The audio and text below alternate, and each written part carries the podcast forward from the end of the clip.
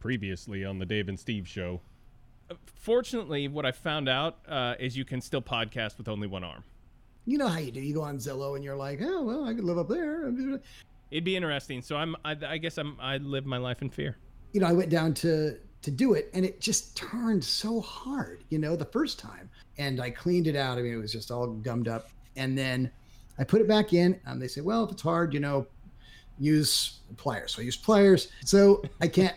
I can't make it happen. I am wrestling with this thing, and finally somebody said, "Well, don't push it too hard, or you're going to break it." Really, you know, giving it to this thing, and I can't, I just I'm a factory for drops.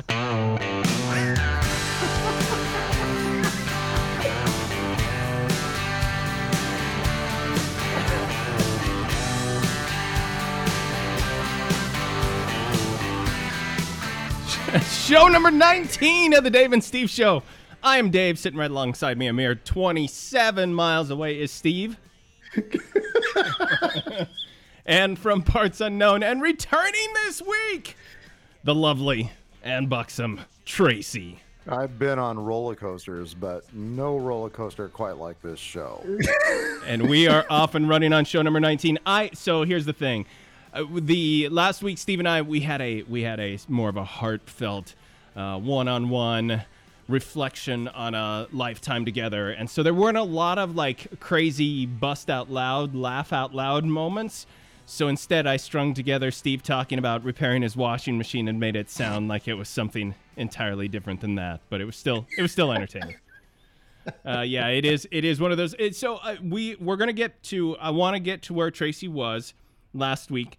I also have questions because I know Tracy has listened to last week's show, and I want to talk a little bit about the dynamics of the show when one of us is out. I'm gonna start with me, and then we'll go to Steve, and then we'll hit Tracy uh, as far as what I did this week. So the two things that I just wanted to touch on real quick. So I installed a brand new thermostat in my house, and I know that sounds trivial and stupid. But as someone who has never installed a thermostat in their house, I had no idea what to expect from that. And it was one of those things where I got the thermostat. It came with easy to install instructions, said anybody can do it. And it's one of these smart thermostats. It's got an app that's connected to it tells you to kill all the power so that you don't electrocute yourself. You got to remove all the wires. You got to, you know, make sure you take pictures and know where things go. And of course, all of the wires are slightly different. In other words, for example, there was I had a wire labeled R, but the the new thermostat had two ports. One was R1 and one was R2. So where do you take a hmm. wire marked R and put that? So I had to look it up. So of course, like anything else, it says 20 to 30 minutes to install your new thermostat.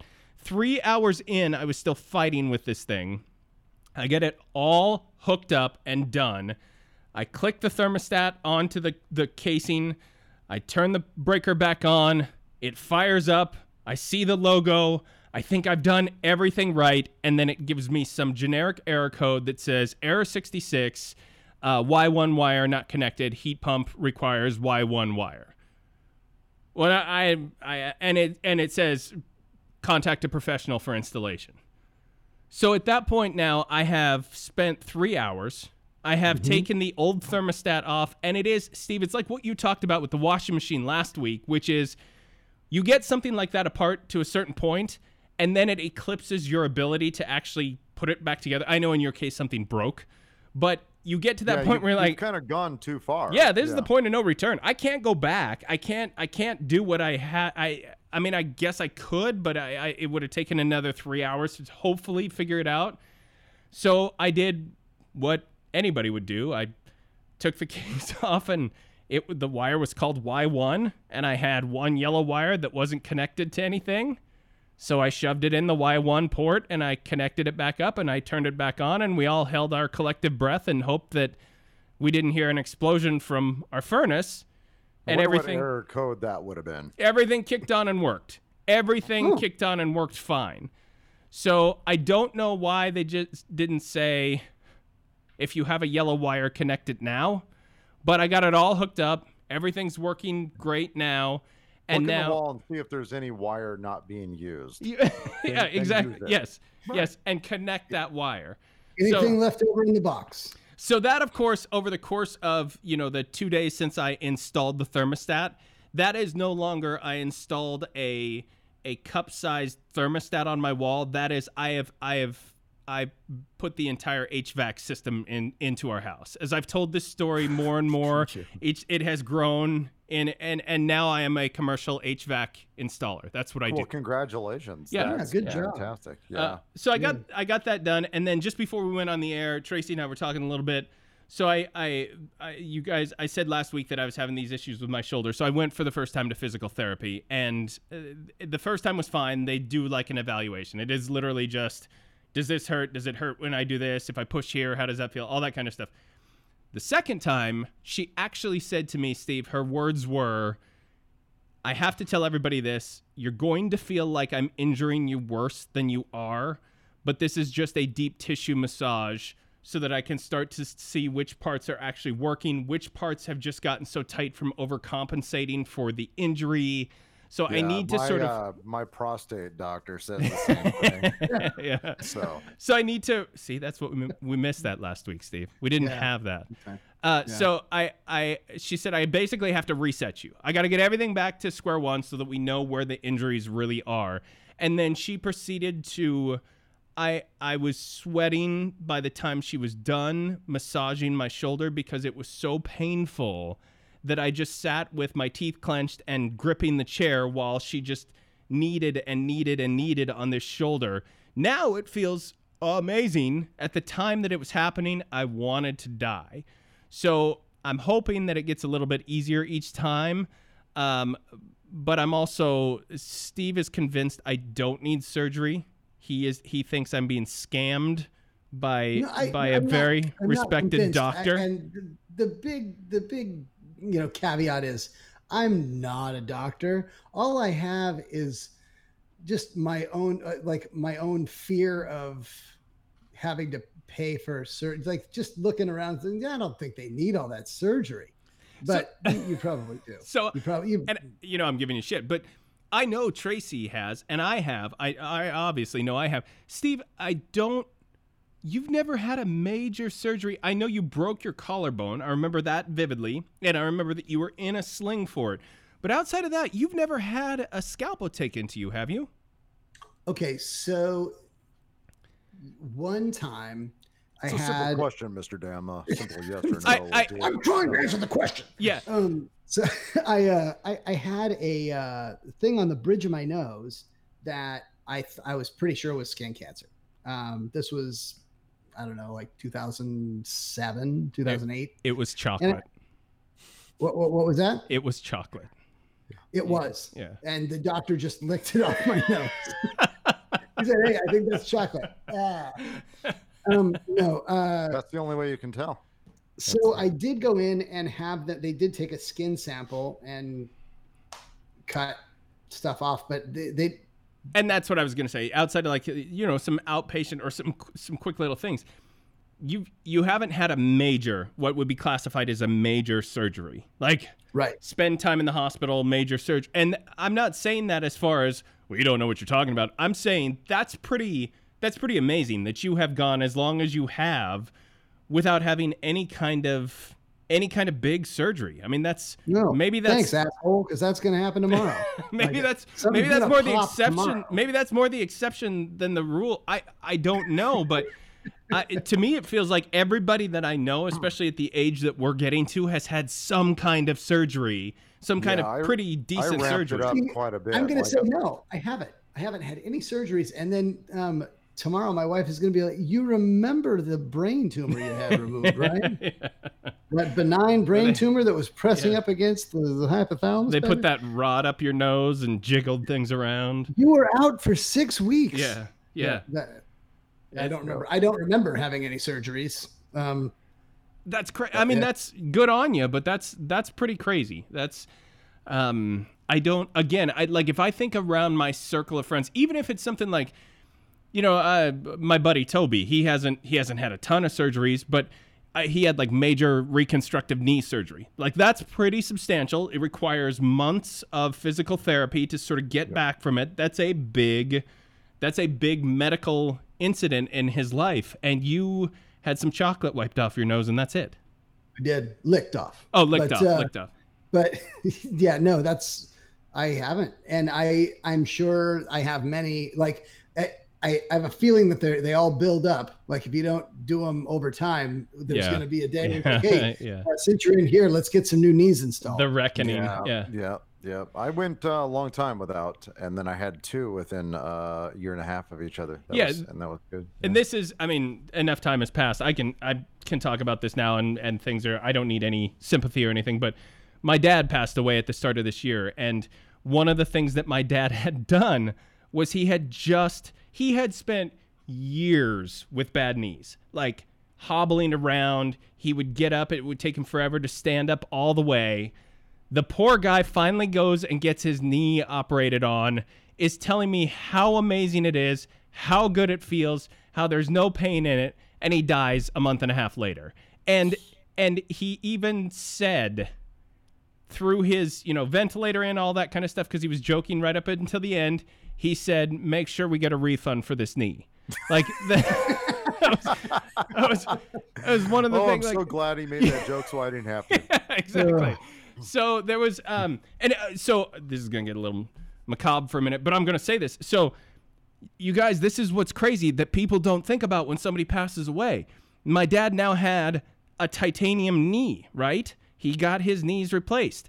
When someone is cremated, guess what? Titanium does not turn to ash. Titanium stays titanium. So then there was this whole thing about his his, widow trying to get the knee back, wanting the knee because there was some concern I think that uh, you know these types of things because they're it's medical grade titanium can be resold or you redistributed. want an OEM titanium knee, so Yeah. um, refurbished, right Factory so, refurbished. so it actually became this thing again that you would never think about. You would never think for a minute not I, I don't want to make it sound like they were engaged in some legal long drawn battle but you would never think that that would even enter into the equation until you're you have to deal with it and then you're like oh yeah what do we who gets the knee?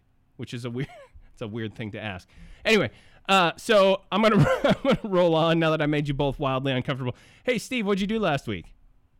Uh, last week, I know what um, you didn't do, and that's get surgery. I did not have any surgery. Uh, that's this week. Um, Right. probably tomorrow. Um, so we we had a vacation, right? We were going to go camping, and that was kind of a bust. So we decided we were going to stay at home and work on like whatever project Zach wanted in the backyard. We we've been working on this treehouse for a couple years and just you know piddling around with it. We were going to make it really awesome.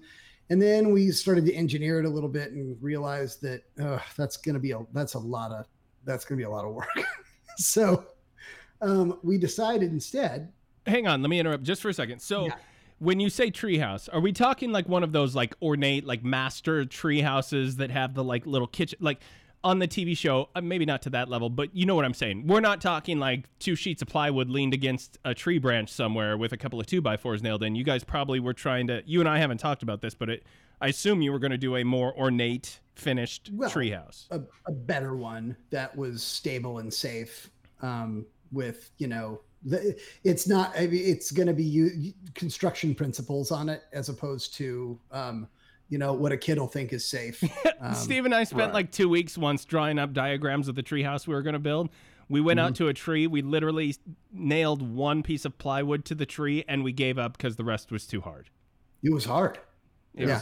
was- um, but uh, we we actually um, constructed an entire wall. Um, we had the platform was up there. You could go up and stand on the platform. It was all you know, a good floor and everything like that. But it was really going to be load bearing. We had to do a bunch of stuff to it. So we ended up deciding, you know, we're not going to use it the way we would like to use it. Um, what if we used this lumber and created more of you know a different structure? So we're using a bunch of that lumber to finish the tool shed that we bought in November um, and turn it into like a sound studio. So um, Zach can go in, he can play his guitar a lot louder.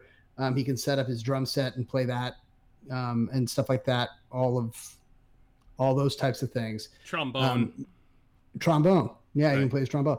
But um, I, and I'm gonna have to a- ask him on Monday nights if I can go in and and do Re- my record a podcast. podcast. Yeah.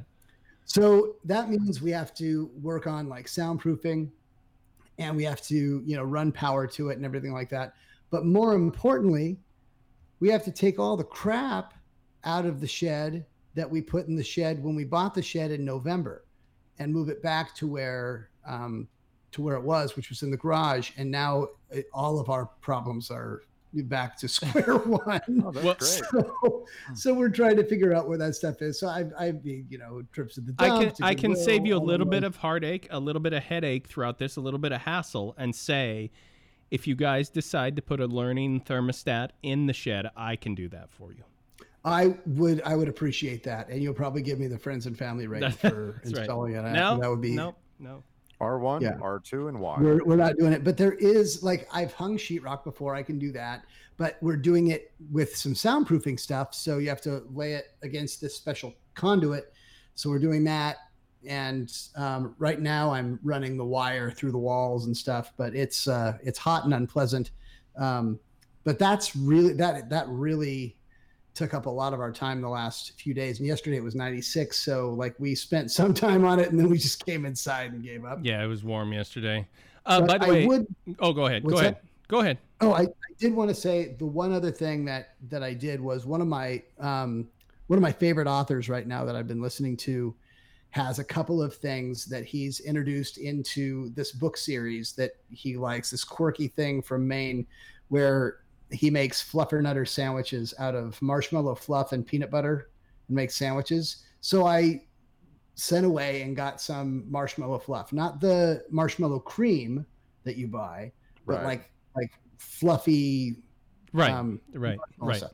so and you know we got a little jar of that made a couple of those sandwiches they were all right you know they didn't change my world at all it was just fun um but this author also talks about um fondly what what? No, I'm just like, what I love is that your expectations were really kind of high for this. You were like, yeah, okay, it was it- kind of fun, but it you know, was, it was my expectations were higher um, I've which had is some great sandwiches in my life. Uh, Uh, some yeah. Cubans and some po' boys in New Orleans. None But of them th- have but the other world. thing outside of Fluffernutter that this author really loves is butt plugs. And so we thought, well, if the Fluffernutter didn't fly, then this, that's why I was laughing because I thought the next thing was going to be something outlandish, Steve.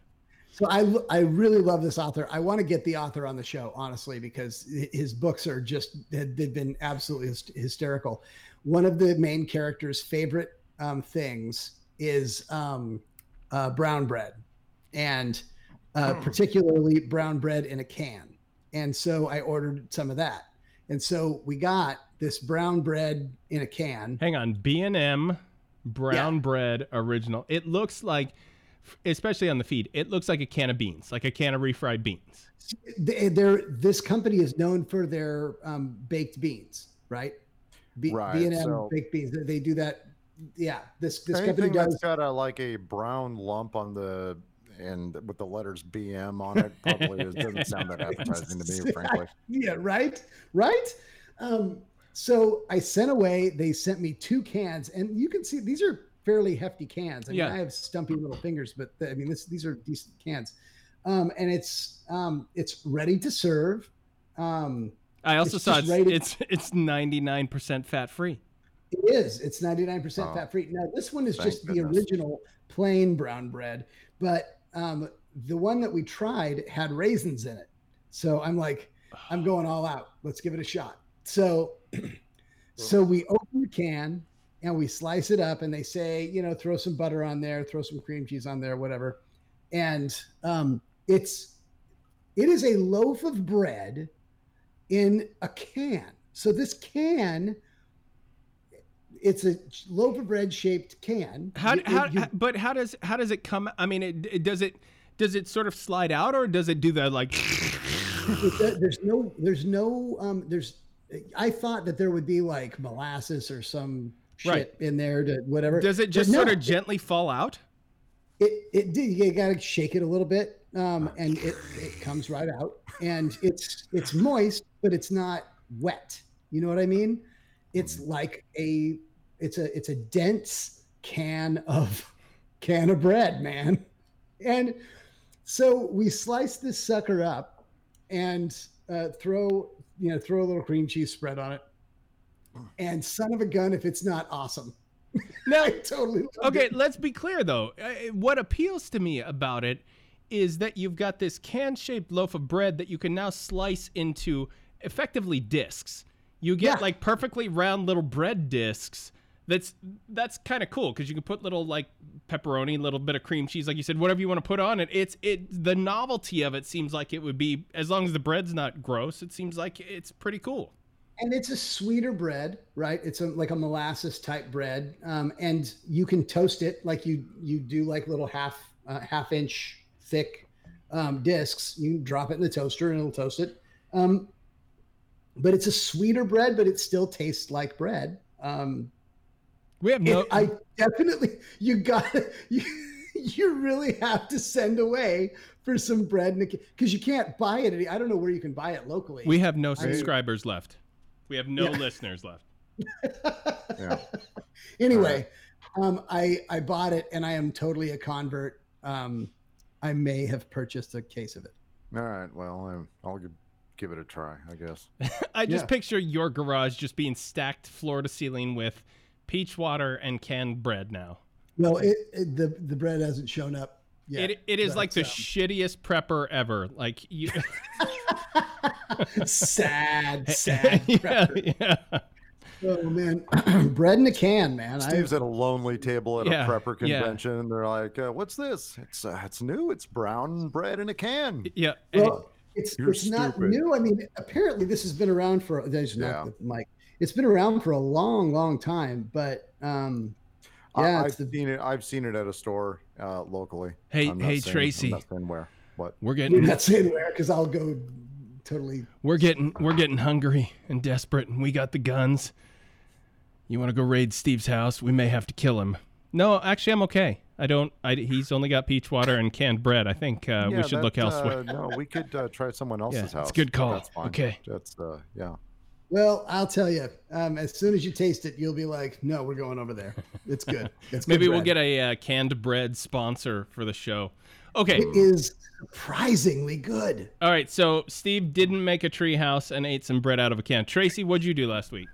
Well, I'm glad you asked. Actually, one of the things I did last week was I was on vacation, and so I had uh, set aside the night that we would normally do the podcast, but of course Steve couldn't, and uh, and Jerk. I'm just glad that he owned it. He owned it in the show because we were we were pretty angry. But uh, no, actually, it turned out to be really cool because I grabbed the pre-edit of the of the podcast and uh, and just took it with us in the car and then we listened to it so while we're in the car uh, I we were listening to Steve going on about the on the on, on the dishwasher, and I it was a dishwasher, a washing machine, wasn't it? washing it? machine. It was a clothes washing machine. Yeah. So Yeah. I'm I'm like I don't know. We just had gone by Thorp, which if you're not from Washington State, it's in the center of the state, and then I'm going toward basically this stretch of highway, which is like the surface of the moon, until I get to You Uh, were about to drive right through our hometown.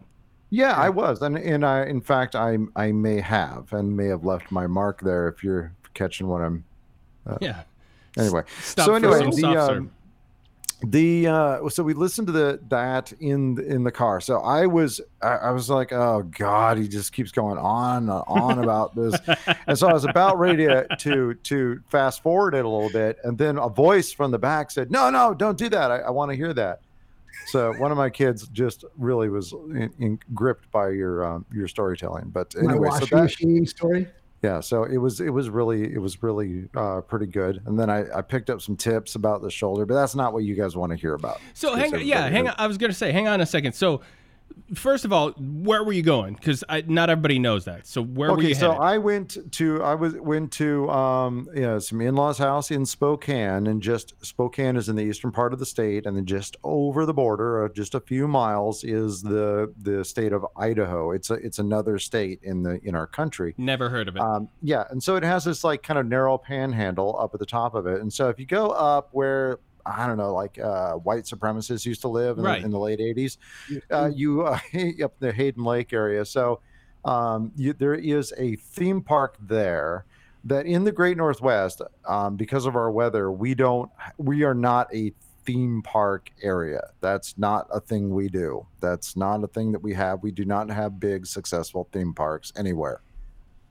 So if you, I mean, Yeah. if you're not uh, the the closest place you're going to go probably is in the middle of California, but in the Great Northwest, like all we have is Silverwood, and it's no disappointment. So I've never been to Silverwood. I know now after last week I mistakenly proclaimed that it was a Peanuts themed. Yeah, and there was a, that started an argument in our car. Thanks a lot, by the way. So I was like, "Oh, I forgot it's a Peanuts theme," and my wife says, "No, it's it's Garfield." It's Garfield, yeah. and I said, "No, I think it." Then I remembered it was Peanuts, but I kind of doubled down on the on the Peanuts thing. So I was like, "No, I'm pretty sure it's Peanuts." And then Yeah. she's like, "No, it's not. We have a picture of our middle son with Garfield in there," and I'm like, "No, that's that was somebody and- else's and kids. I'm sure it's yeah. Peanuts." Let's be clear. The only reason I even said that about the Peanuts is I, I just wanted for people who don't live in the area, I wanted to show that this is a this is a legitimate like roller coaster theme park. Like this is a big proper theme park that has a big well-known worldwide brand. I thought was the Peanuts. Garfield is just as, you know, it is uh, you go Yeah, around the world everybody's going to know who Garfield is. It, the point of that is it's a it's a legitimate actual real theme park. It is not. We also have a, a place not far from us called Wild Waves and the Enchanted Village, which is it's every it's every theme park that you would expect when you think of like rundown not ready for prime time theme park. It's and not it's funny because Six Flags bought it about I don't know 15 years ago, Yeah. and then they sold it back to the guy they bought it from. They're like, "Eh, we looked at it, no thanks." And so he, he was he was too run down for Six Flags, and so yeah, that's Wild so Silverwood, the, much- Silverwood, the one, dangerous. yeah, yeah, Silverwood. I would compare the it real to deal. like uh, I would compare it to Knott's Berry Farm in its heyday. So if you've been to Knott's Berry Farm now, it's kind of low rent um, and uh, not very well taken care of, but it's it's nice. It's corny. Um, it is uh, very family friendly, and it has uh, great big wooden roller roller coasters. A, a great kiddie land. So I have a four year old, and uh, this was his first time spending time on rides and so I got the chance to actually kind of go with him. And there's there's rides that are really fantastic that you and one other kid would go on. Now, before I get to your questions about how they're handling the most important things, I'm walking with my four year old to Kittyland, and like I said, they have some rides that I think are even just a little intense uh, for for little kids, and when adults ride with them. They're, they're really good. You don't feel gypped by them at all. So we're going and I'm explaining them to him, and I don't know how he's going to react. He's pretty gung ho about everything, but you know, he might be a little scared of these rides. So I'm just talking it up, talking up. So we go up there to the helicopter ride, which is really one of the the lamest of the kiddie rides. You see the helicopter ride is basically it's helicopters that can go up and down right. when you and weird, you know, because uh, uh, what I've been around, you know, carnivals and stuff. That's for a story for a different time, but my whole life. But it's really weird. Like you open up the little door part, push it away from you, and it makes it go up. But it's really weird because that door part's the part like that's kind of keeping you in. So to go Yeah, up, you yeah, like make yeah. yourself like less safe. Yeah. I didn't understand. So I'm explaining to him. He's like, oh, he's pointing at him. I'm like, oh, this is great. And we get there, and this is what actually happens. We hear this, you know, you know, when you're like a group of people go, you know, that sound that they make when they're astonished because a kid falls out of the helicopter right there, Oh, no. right on the concrete. And so I'm everybody's like, oh, he fell. And so people are running there, and a guy stops the ride and he's pu- pulling up. And I've seen I've seen my share fair share of carnival accidents before. And so I knew this really wasn't that bad. It's scary, there's no doubt. But it, it, it wasn't bad. So I was like, oh no. First thing I'm thinking is, I hope that kid's okay. Second thing is, I hope this doesn't scare my son. Right. And so I said, Did Can you see can we happened? have his helicopter, please? We'll take his. Uh, that one's open So- now. Um, so uh my my four year old looks at me and says, "That stupid kid fell out of the ride."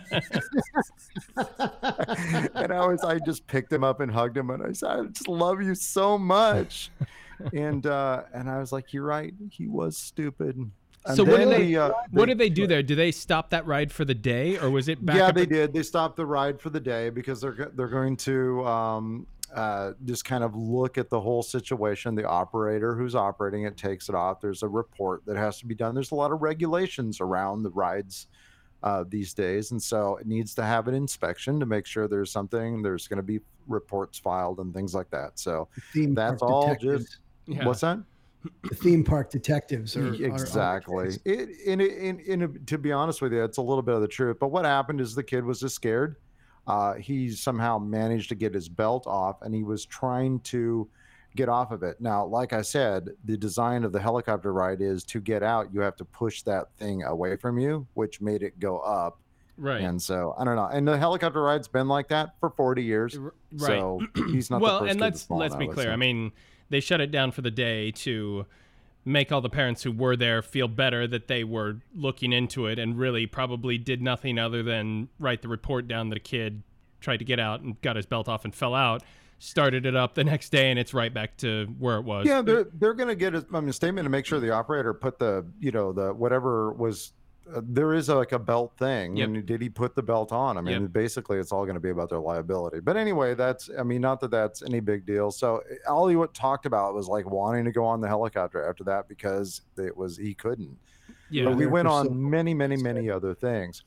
So it's really cool. One of the things that that happens when you get there is that they are letting you know well in advance from the parking lot on, and there was some speculation like how does Silverwood, a you know a an, an amusement park where even in the best of times you can get measles at an uh, you know Sure, California sure. you know amusement park.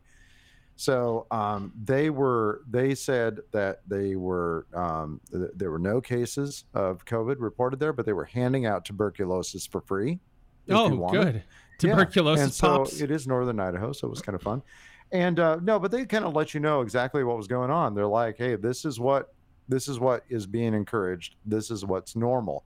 And so, what normal, thankfully, was a lot of people basically in masks all the time right. and, uh, and very few that weren't. And so, when you're away and eating, and people are are physical distanced uh, and outside, that was fine. And everybody's been doing this for a while. right. So even in Idaho, and more people are kind of converging on this from northern Utah, rest of Idaho, and Montana and Washington. People are just kind of conditioned to like, hey, if we're going to have this open, this is the way it's going to be. And so um, there was a lot. Uh, I don't know if it's hand sanitizer or cheap gin. I'm not sure, but there was a lot of that available. I And drank it do- either way. Yeah, I mean, it didn't. It didn't taste very good, but I've never been. I've never been a gin drinker myself. So hang on, but I- it didn't I- stop me from trying. I want to double click on something. So, was the park's policy that masks were required, or were they just strongly encouraged? Because you said some people were wearing masks, some weren't. Was well, it? and yeah, and there wasn't there wasn't everybody who wasn't wearing a mask. There was a clear reason why, and so I mean, obviously, when you're going to put uh, now, one of the things that was important is we had to put reservations in on this so Mhm. that they knew Mhm. how many people were in the park at a specific time. So they were running at uh, one quarter of their capacity, so it wasn't full. So there was a lot of like wiggle room to get through. So when people weren't when people weren't wearing masks, is it was because they were with their party, they were away, they were Sure. eating, they were doing something. No. I with their totally get mouth, it. I was know. just curious if the park had things, a yeah. policy of. Yeah, and uh, there was no there was no mask or else kind Gotcha. of policy. It was very much like this is how we're doing it.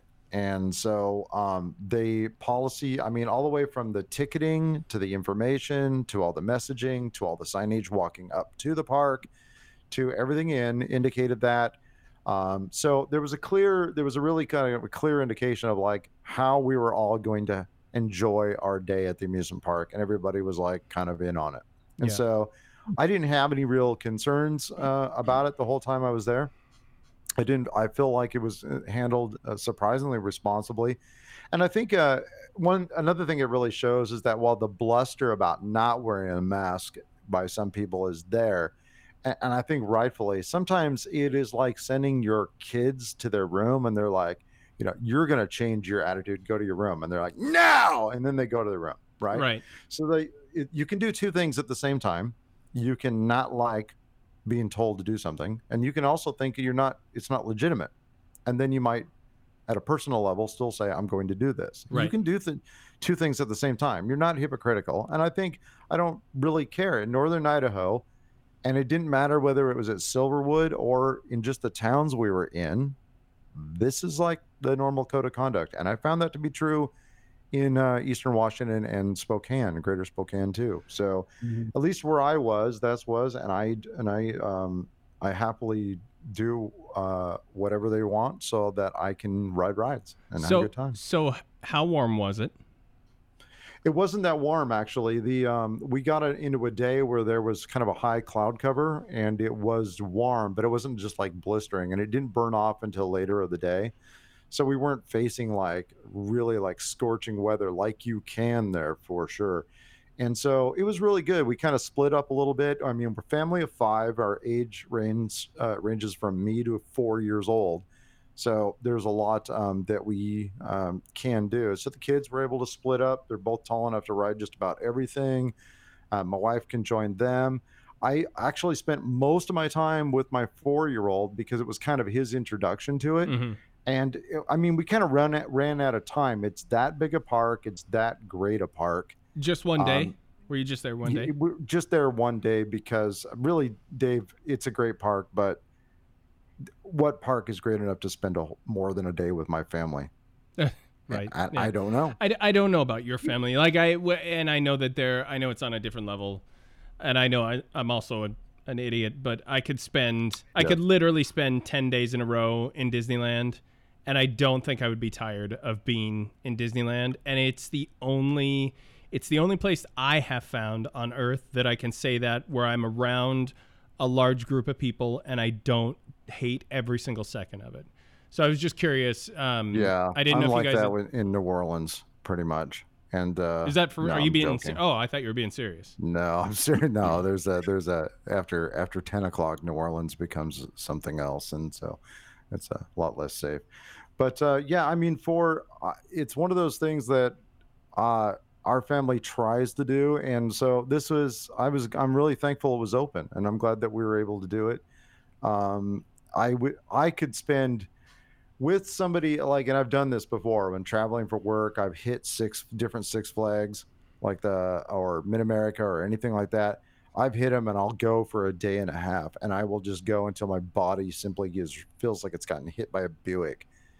But uh and no Buick is not a sponsor of the show. Um but uh the uh uh but with with my family it's just they they need to eat uh, they you know they have emotional concerns Yeah. uh, th- and that i'm somehow responsible for them and it's just fatiguing for me and then i just reach a point but if i'd gone with either one of you guys yeah i'd hit it for two or three days Got it. and i would drink up all the hand sanitizer they had yeah, yeah, exactly. I uh, I I liken it to, and I've never been to either of them, so I don't know why I make this comparison. But from everything that I've seen, Silverwood reminds me of Hershey Park in Pennsylvania, like that sort of upper mid-sized theme park, very well maintained. Um, and but can only be open for a small portion of the year because of weather. Yeah. Like it, it, it seems very similar to me. That's actually like there's there's some mid-sized parks in Ohio and in Pennsylvania. Hershey Park's a good example that are really right in that area. And so and it's also there's a specific kind of tone to the park too. It's not it is not a it's not a theme park so much as it is a thrill park that has a theme. Right. And so right. the whole idea is that it's just a well kept it has a nice little train that goes around it and it's corny enough that like everybody there young and old is having a really fantastic time. And i like i mean there's yeah, like you said there is something about just and it really lifted my spirits to be in a place where everybody was just like damn it we're going to have a good time. And uh and i just kept yelling at my kids that you are going to have fun. Yeah. Or I will shove you out of a helicopter. yes. Absolutely. Now, so um, uh, two questions. Um, was Garfield wearing a mask? oh yeah. So this is the thing. We didn't see Garfield, and this is one of those things that like uh, because everybody wants to be with Garfield, and there's no what's the point of having Garfield if you can't go near him? And Yeah. so Nermal's like he's uh, he was out with Odie doing something. Yeah, Nermal was the only one wandering through the park because nobody gives yeah, a shit. nobody wants to be with Yeah, Nermal yeah. really ever. It's like um, I'm trying to think. It's it's like Scrappy Doo. Yeah, really. no doubt. Yeah, it's just there's just no market for that. hate that dog. Oh, so, so Steve, you said you had, you had two You have questions. second question, caller. Who's still there? Yeah, I forgot that second one. It's, it can't be that. Can't be that. This is such it an probably it was probably none of my business. Um, I so I know what you. I've never been to Silverwood. I've I've been to other um, parks like you mentioned. One of which was had one of my f- most favorite little attractions. Um, Elitch's Gardens in um, Colorado. There's old Elitch's, and then there's now there's a new one, um, which has like really great. Um, uh, roller coasters and stuff like that. But the old one had like a couple of big old timey roller coasters, but it had this big like uh, human made uh, la- lagoon, I guess. And inside the lagoon, there was a little like destroyer boat that you could get into. Okay. So one person could get into the boat and it's and you get inside and you actually like you pilot this boat around this lagoon and somebody else is behind you in a turret okay and and that turret fires gas um gas powered um almost tennis ball size um like hard rubber balls Uh-huh. and the rest of the uh around the lagoon is like cyclone fence um, cage, right? and each one of and around that fence there are turrets that you can put in 50 cents and you get all these, you know, all this ammunition and you shoot at the um you shoot at the destroyer that's swimming around out there. So you can in the destroyer shoot at the people that are out there and if you hit the target above them it sprays them with water Oh, but if awesome. they hit they hit bombs as you as you go underneath them and they, it, it'll just soak you um, with water and that was hilarious we had such a good time on that thing we we probably spent three hours doing that and it was it was i, I just making I, other people's lives miserable. Yeah. I tried to do it again. This that was when I was in high school. So um it was just a group of students that went there and we and we did that and it was it was incredible.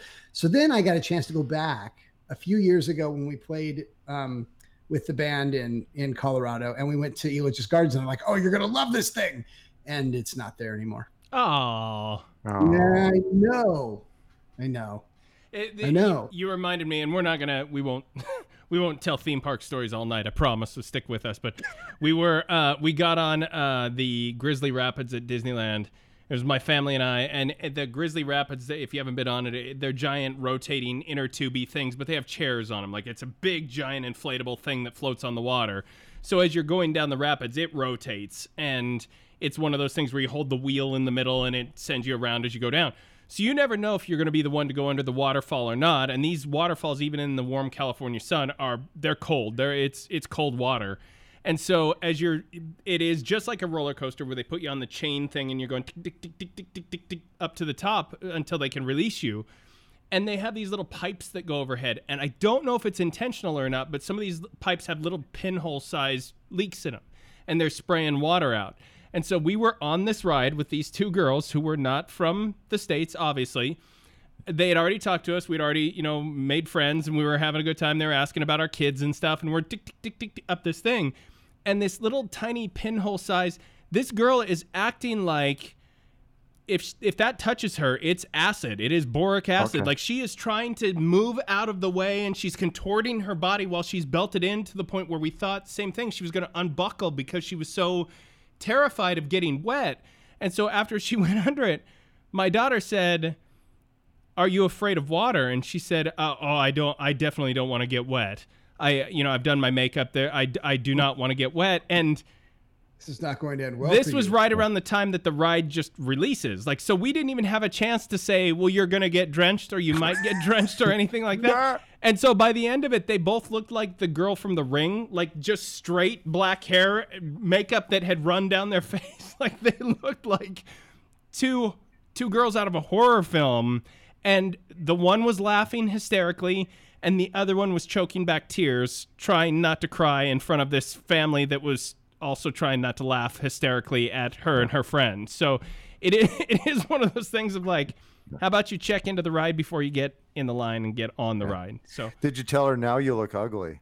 yeah, that's exactly. that's I let my son throw those zingers out. He's that's he he cuts like a knife. You just, okay. You just keep getting uglier. You just So- the whole time. I will say I'm glad, and and I I would say this if Steve was out as well. I'm glad to have the full crew back because even though Steve and I are lifelong friends and we can talk each other's ears off, there is a dynamic here that I truly appreciate with the show. And if somebody's out, it always it's it's just a weird square peg in a round hole kind of thing that we try to do to fill the time. And so I listened to last week's show. I just didn't feel like it had the energy that we normally have, and I think that's just because this dynamic works really well. So uh, as of next week, I don't want Steve on the show anymore. Well, thanks. That's a fair point. I thought it went great. So Yeah. No, I love the I love the show and uh and that whole boy, washing is- machine segment. Wow. Yeah, my my son is like really into the washing machine thing. So He wants um, to follow up on the so- washing So, machine. yeah, I, I I can do a to I like let's go after the break. I'll give you a whole follow up on the washing Yeah, machine. let's not do that. Let's uh, uh Okay, fine. s- speaking of break, we're gonna take a break. We'll be right back on the Dave and Steve show. Do you ever find yourself getting a whiff of something unpleasant? That pungent odor that emanates from you? Well, friends, no longer do you have to suffer from mud butt. The Bidet 3000. With its sophisticated wand and patented pistol grip joystick, the new Bidet 3000 stands alone as the most high-tech anal cleansing device on the market. No more swamp ass! With the Bidet 3000, you're able to really get in there, clean those cracks and crevices as only the Bidet 3000 can. No more skid marks. Stop wasting money on toilet paper and old-fashioned bidets that only work to make a mess. It's time to step up to the future of clean. Adios, stinky fingers. The Bidet 3000, the high-pressure leader in clean. The Bidet 3000 may cause rectal bleeding and in some instances chafing. Please use caution when operating the Bidet 3000. This product is not safe for those with herpes. So back on the Dave and Steve show, one of the things that I noticed in the last segment, because we all have our cameras up here, we we can all see each other, and uh, I have like, uh, so uh, I'll say this: I'm in this weird transitional phase with my hair right now. I have uh, my entire life I had short short hair, and even in high school when mullets were the rage. I wanted to grow a mullet desperately. We talked about this. I, I'm growing what I now refer to as the the evil cooter. Uh, I, when I tried to grow a mullet in school, the the back would curl, and it, I got this weird ducktail, and I hated it. So I used being home and not being able to go for a haircut for a while as my excuse of this time I'm really gonna let it go. I'm gonna let it grow possibly for well who knows how long. A year i don't know. I'm gonna i'm just gonna let it grow. It's the one and only time in my life i have ever done this. I'm gonna let it grow out. What i am finding is that first of all i have a lot of gray hair. Even at my age i'm not that old of a guy. I got a lot of gray hair and i don't i it's just one of those things. The gray hair is much more coarse much coarser Right. Than the normal hair so what is happening is I get this weird like Bozo the clown, these tufts that start to come out from under a hat. If I try to wear, I'll show you guys right now. I think I told you this, but if I it, like my hair, I get this Dwight Schrute perfect Yeah. part right down the middle. It's this. Oh, let me put my. It's it's this cowlick that I can't I can't do anything with, and no matter how much gel I put in my hair, I get that cowlick down the middle. So I am in this phase now where I just wear a hat all the time, and then part of me is like, well, why am I growing my hair out? Why am I even trying this if I'm just gonna have a hat on all the time? So I have no idea, but, but the hat the hat has always been used for that awkward mid stage. of mm-hmm. growing your hair out. You need to remember that. I think you're forgetting the importance of the hat. I'm gonna I'm gonna continue to power through. I'm gonna see what happens. But right now, it is not. It is a failed experiment up to this point. I, I think you need to stick with it. It's one of those things where it's ridiculous until it's not. Right. Steve's taking his hat off right now. He is showing us his hair. Uh, so I am in a similar situation. I'm going to see the person that cuts my hair tomorrow because when I put a hat on, I'll, I'll show you what I what I'm talking about. So he's he's taking the headphones off. He's he's doing a, a mild comb over, and he's putting the hat back on. Have the the the feathered over the ear Right. look. Yeah. I Right. I look like a bad news bear. Right. Is what I look like. Right. Like that's what I Yeah. I look like like a like a fake news bear. Well, and look so I get that same thing, and so I'm constantly I'm constantly using my like my middle finger to like push the hair back behind my. I look like I look like the shy schoolgirl in the library talking to the 12 year old boy for the first time and like putting her hair behind. You need to you need to stop wa- washing it. That's because that's what Cooter did. Yeah, exactly. His was Because he really lived in the greasy. shack behind the His was garage. yeah. WWCD. What would Cooter do? Yeah. If we had if we had an official shop, we would absolutely make those shirts. make up some some jelly wristbands. Um, Okay. so that's it's funny because today I I walked out of um I had a shower, I felt revived and fantastic. I walked out and my wife looked at my hair like Yeah. just Yeah. like Yeah. just so much disdain Yeah. for it. And she she's like, let me and and she's like, okay, you're getting you're getting it cut tomorrow. Just okay. Yeah, I feel Oh, like wow. my hair is like, I've it, it feels like to me it feels like an '80s douchebag, like the jerk from the movies. I feel like I'm literally just trying to cultivate that hair somehow without even really meaning to. Yeah, you're like one of those truck driving or pickup truck driving distrustful Yeah. townies that was giving Kevin Bacon a hard time about wanting to Yeah, dance. That's exactly. what it is. Yeah. Yeah. Oh my God, I God, love being now able to gonna use those analogies now. I'll be able. I, I have so many new analogies Yeah. that are just Yeah. living in my life now, thanks Yeah. to that movie. every every every parable everything is going to be uh, a callback to footloose now and ah, i think that's fantastic because you're going to do it in a way that is not pedestrian that is not We're it's not going to be like everybody else we're gonna talk Footloose. about this offline, but I I just hatched this plan of us doing. I, Tracy, I know this is your jam, so we'll talk about this offline. If you don't want us impeding on your on your space, you let us know. But I like the idea of a Tracy watches, but the three of us watch the film together with Tracy, and we we Okay. we live stream the whole thing, so that we can basically do the thing of we're starting the movie in three, two, one, and everybody can watch along with us, and we do the watch along of one of these movies that Tracy hasn't seen, so that we can experience with it. But i i if you want to save this for watching with your family, I totally get it. But no, no, no, no. That would that would be great. I'd like that. Let's uh let's talk about uh setting that up. okay, we'll get the logistics down. And now I want to Mm-hmm. ask Tracy, dealer's choice. Oh, go ahead, Steve.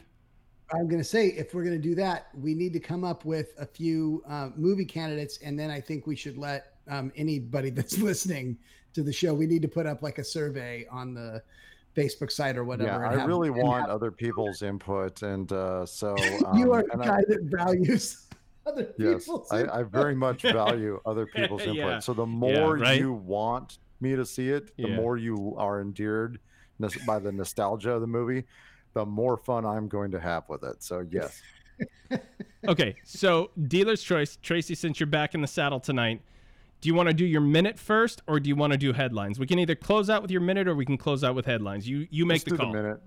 Okay, so we're gonna do the minute. Tracy's back. We didn't have a minute last week because he was gone. Let's find out what he has this week.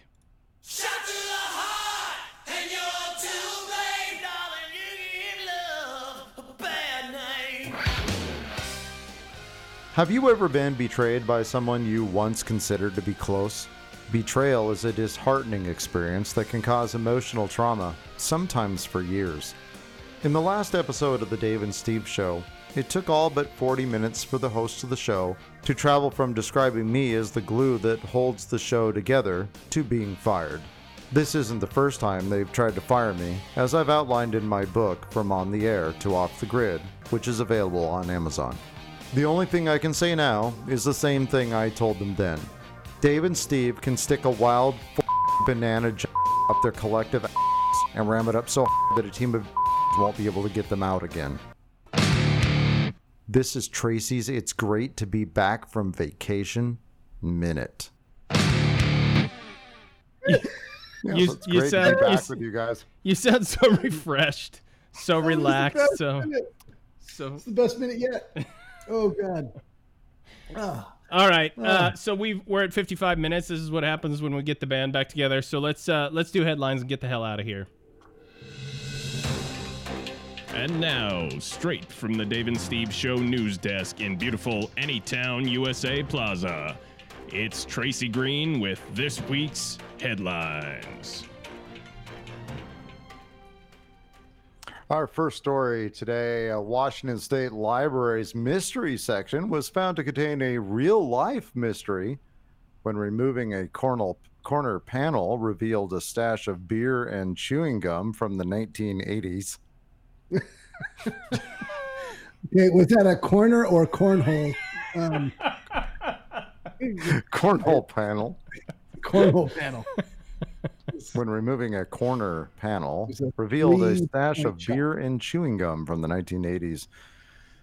The What, wall, was uh, the chewing gum okay? It was a stash of chewing gum, but was it chewed chewing gum or was it like was it chewing gum that somebody had there that they never got to use? Excellent question. The Walla Walla Public Library said employees had been performing renovations at the facility during the shutdown, and they recently removed a corner panel from the shelf housing the mystery book section and found a disintegrated paper bag containing five unopened cans of Hamm's beer and an open back, open pack of Godzilla, Godzilla head gum.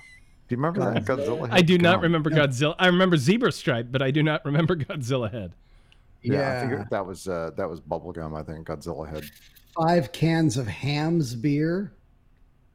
It So, we're okay. First of all, we're assuming that all the cans are the same size. So what if what if it was like three regular eight ounce yeah, cans yeah. and a couple of tall boys, Yeah. or something like that?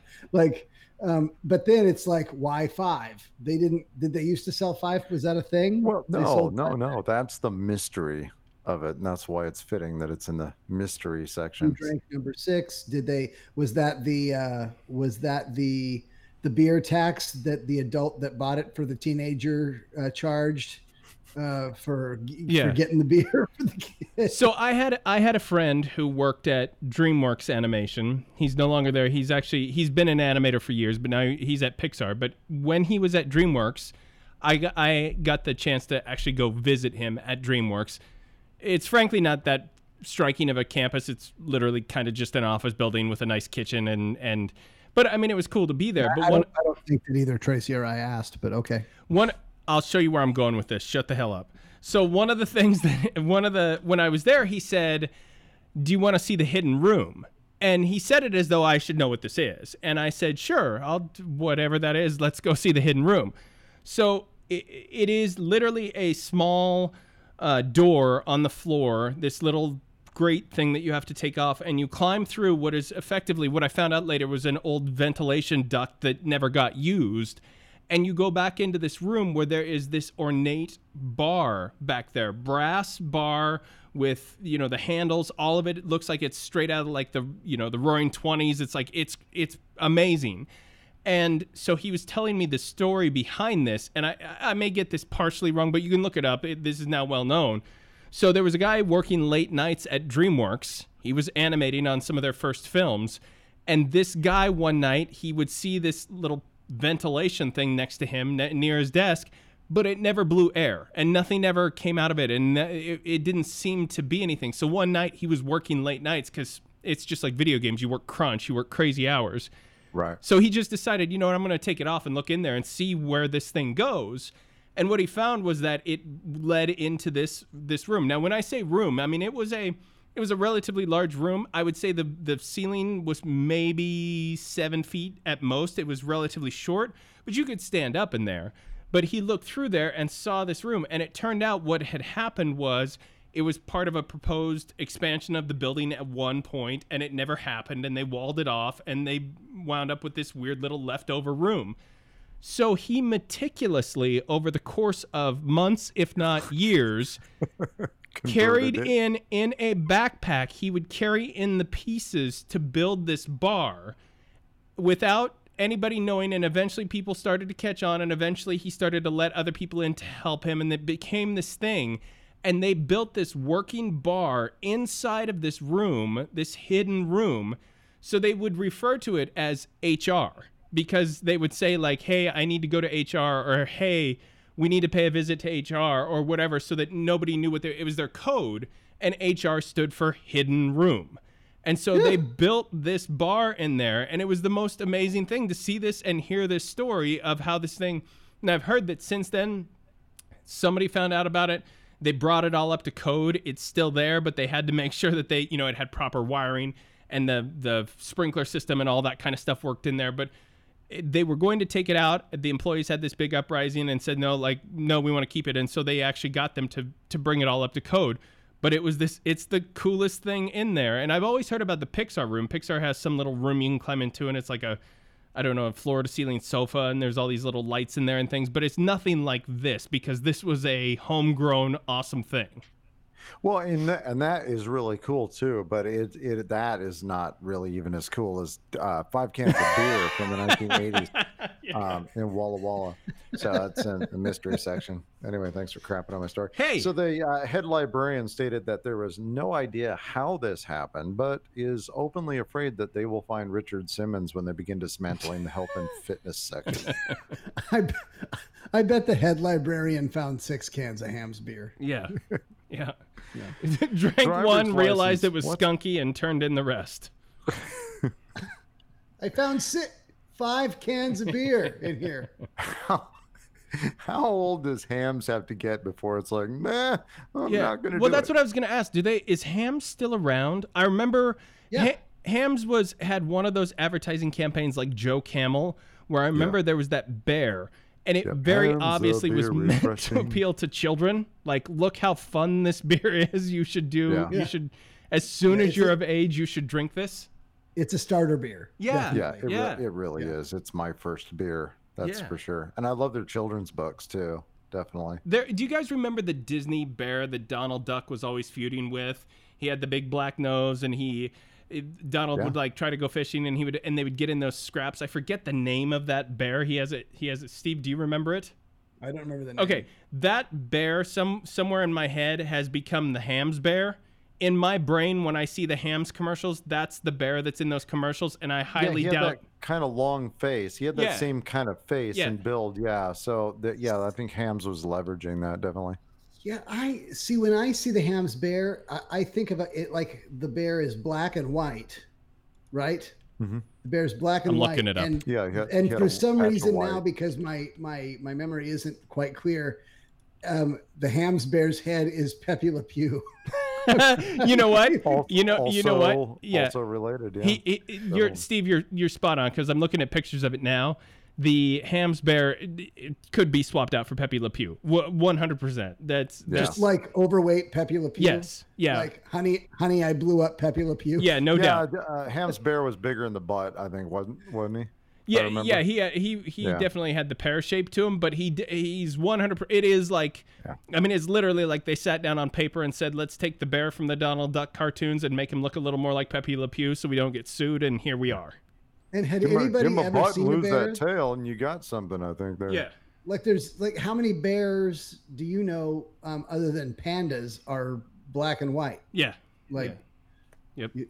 I, the I Hamm's guess bear, like duh. they, they have they have some hybrid bears up along the arctic circle but i mean let's not talk about that let's go to the next one. Yeah. story. Let's not. Hey, do you know uh, driver's license photos aren't always the best? But when a Tennessee woman received her new ID, the picture was perfect. For a furniture store, Jade Dodd renewed her license online and received it last week. But to her surprise, the photo wasn't a picture of her, it only showed an empty chair.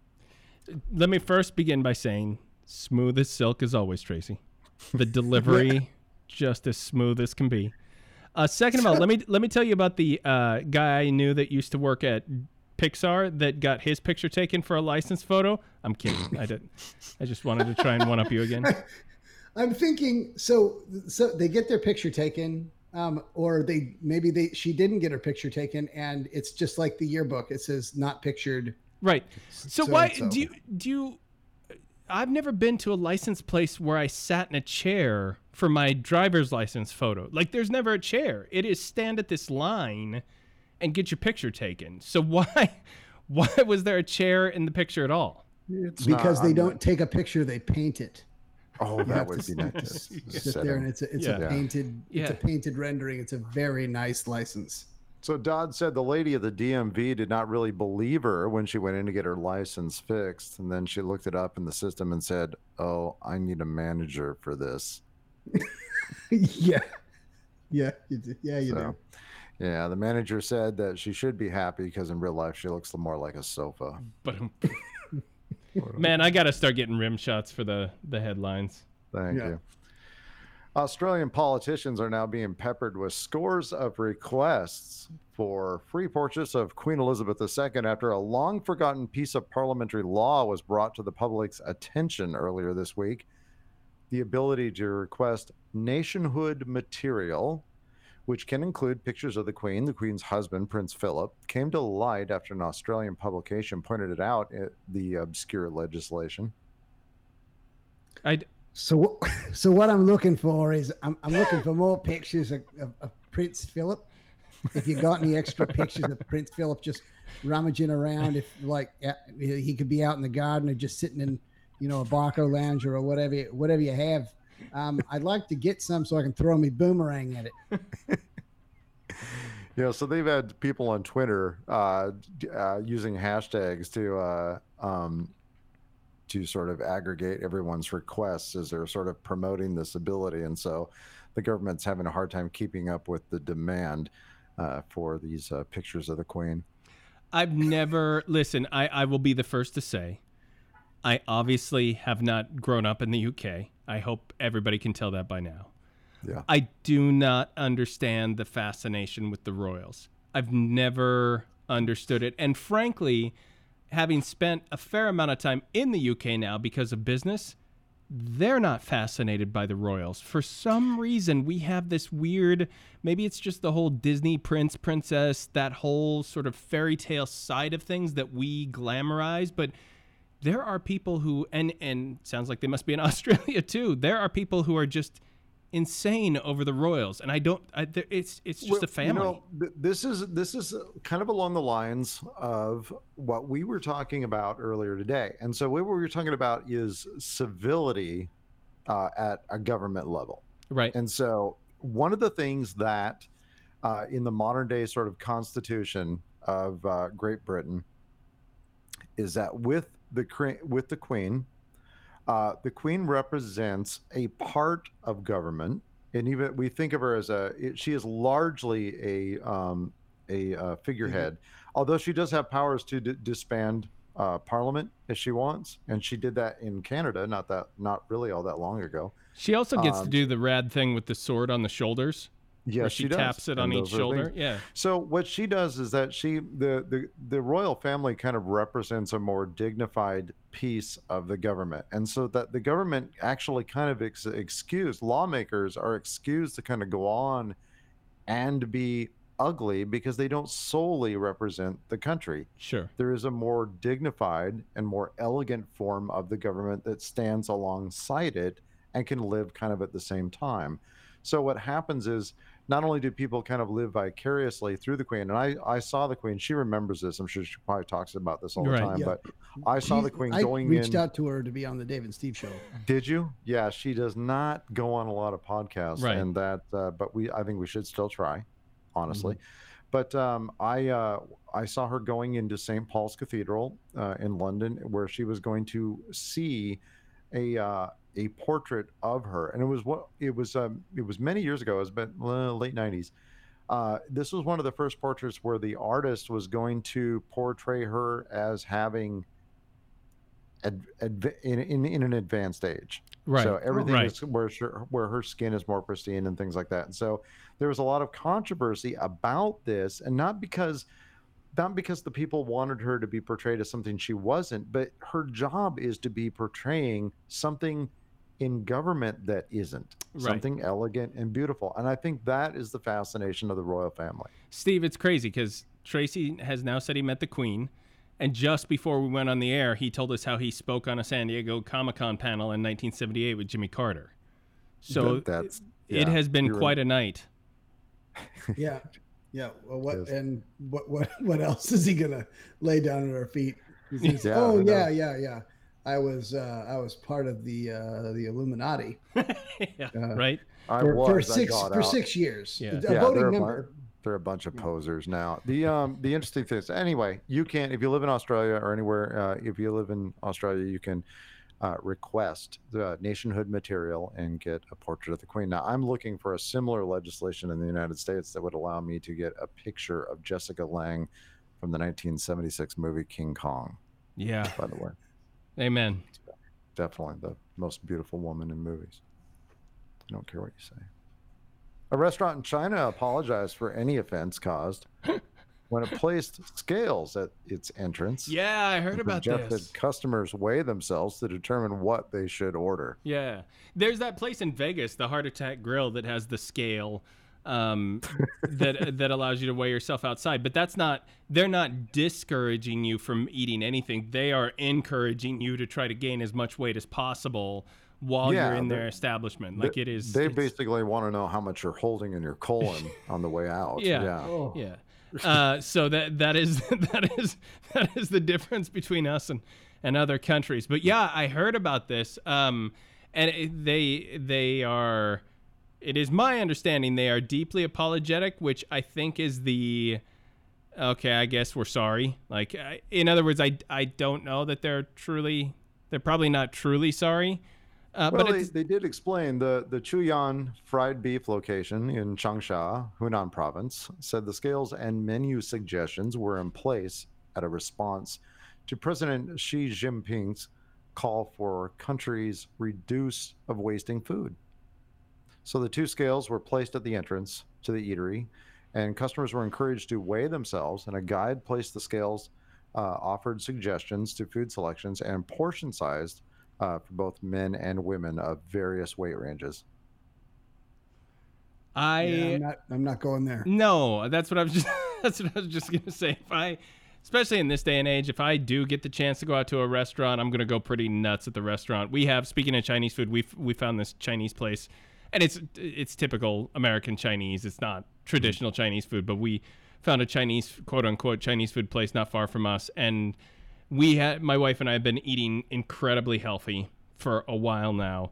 And we sent the kids away f- to go spend the night with other people. And rather than having any shred of intimacy we went right to let's let's get food. And so we literally just we we, literally just overate and then fell asleep watching the walking dead. Like I don't even know if we, we gave each other a kiss on the cheek before we both passed out from the amount of food and, and MSG that we had consumed. Uh, but it That was is it was what is delicious. it, like the Fourth of July at your house or something. Yeah. That's that is like super American Yeah. thing to Yeah. Woke up to your wife looking sweet and sour sauce off your it was face. or it something. was amazingly awesome. Yeah. That's the news, fellas. Okay, uh, so just so we're clear, next week is our 20th episode. The three of us have talked about doing something special for the 20th episode. We're not quite sure what it is yet, and we're not quite sure why we're doing it for the 20th episode, other than it's a number divisible by 10. But we mm-hmm. are going to do something, something unique for the 20th episode. So make sure you tune in next week. We're we have a few ideas that we're throwing around. We will settle down on one of them.